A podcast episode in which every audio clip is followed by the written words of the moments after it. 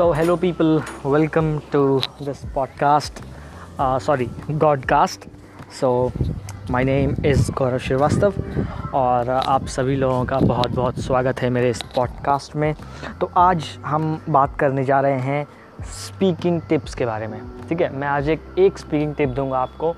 ठीक है, जब आप कहीं बाहर जाते हो, बात करते हो तो देखो, पहली चीज़ तो क्या है ना कि कम्युनिकेशन स्किल पे मेरा फोकस बहुत ज़्यादा रहता है कि कैसे लोगों का कम्युनिकेशन स्किल्स सुधारा जाए, है ना? आप मेरे इंस्टाग्राम चैनल डिजिटल कम्युनिकेटर पे जाकर विज़िट करोगे तो वहाँ पर भी आपको यही चीज़, इस चीज़ के बारे में मिलेगा।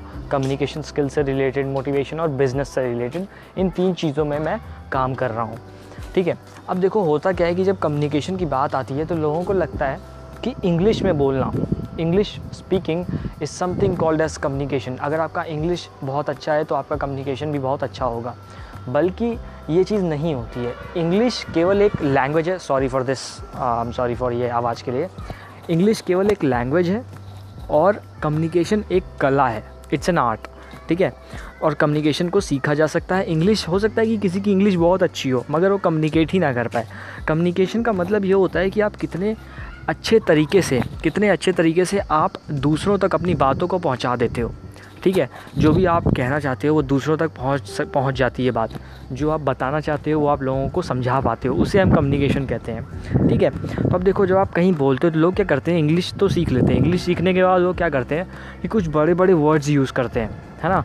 जो बड़े बड़े वर्ड्स होते हैं फॉर एग्ज़ाम्पल आपने डिक्शनरी से कोई ऐसा वर्ड खोज लिया एंड देन आप ट्राई करते हो कि कैसे मैं कन्वर्सेशन के बीच में उस वर्ड को डाल दूँ, ठीक है, जिससे सामने वाले पे इंप्रेशन पड़ जाए। तो यहाँ पर क्या होता है कि आपका पूरा ध्यान होता है कि उस वर्ड को आप उस टॉपिक के बीच में डाल दो, ठीक है। जब आप किसी बंदे से बात करो तो आपका मन होता है कि आप बस उस वर्ड को किसी तरह इसमें घुसेड़ दो अपने टॉपिक टॉक में। तो उससे क्या होता है कि आपका ध्यान कहीं और लगा हुआ है। तो आपका कम्युनिकेशन अच्छा नहीं हो पाता।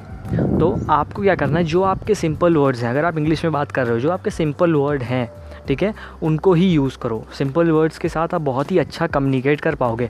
हो सकता है बहुत भारी भरकम वर्ड बहुत सारे लोगों को ना समझ में आए तो आप अच्छे कम्युनिकेटर नहीं कहलाओगे, ठीक है? कम्युनिकेटर वही होता है जो सबको समझा दे, अपनी को क्या बोल रहा है। तो आपको क्या करना है, आपको जो भी आप बोलते हो, अपनी नॉर्मल चीज़ें नॉर्मल लैंग्वेज में बोलो। हाँ अगर आपका कोई भारी भरकम वर्ड नेचुरली आता है वो चीज़ में कोई दिक्कत नहीं है। मगर जब आप फोकस करोगे कि आप किस तरह से उस वर्ड को बीच में डाल दो देन वहाँ पे दिक्कत हो जाएगी। तो नेचुरली बोलो, ठीक है? और ऐसे बोलो कि सबको समझ में आ जाए। नॉर्मल लैंग्वेज में बोलने की कोशिश करो।